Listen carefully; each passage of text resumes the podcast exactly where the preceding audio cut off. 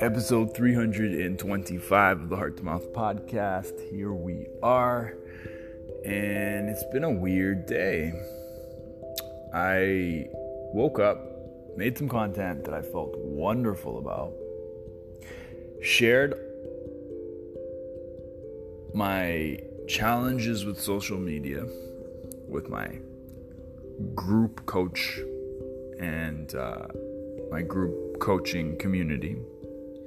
Did some work, did some stuff, shared my financials with a financial advisor who was so gracious enough to come and share his brilliance, his genius with me.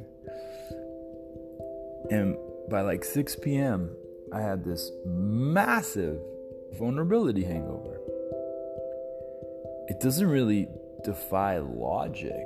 I'm not sure where it came from. It like snuck out of nowhere, and it just like whoa. And I'm just watching it. I don't care to express it so much and replay it and feed it and fuel it. I'm just watching it, and I'm marveling at its cleverness. Where is all this pressure coming from? It's not mine. I don't want it. Nobody cares. Nobody's watching. Nobody's pissed. Nobody's angry. Nobody's mad. Feels like they are. And our feelings aren't always what's actually happening. They're a distortion.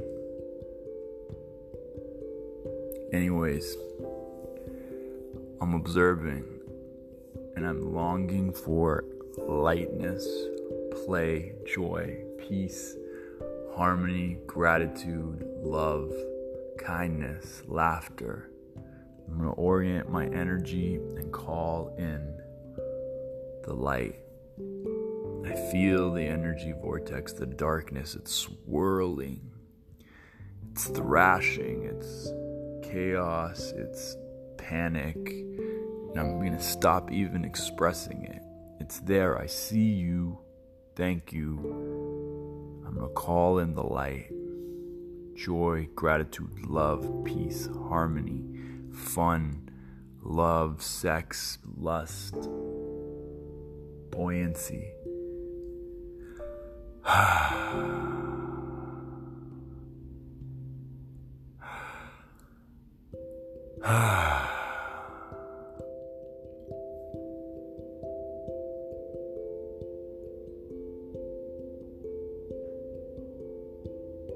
three hundred twenty-five episodes in a row, baby. Proud of you, D. Proud of you. I'm gonna tidy up. I'm gonna take a shower. I'm gonna get some comfortable clothes. I'm gonna chill the fuck out for the rest of the night because I want to and I deserve it. And that's that. Heart to Mouth podcast. Here we go.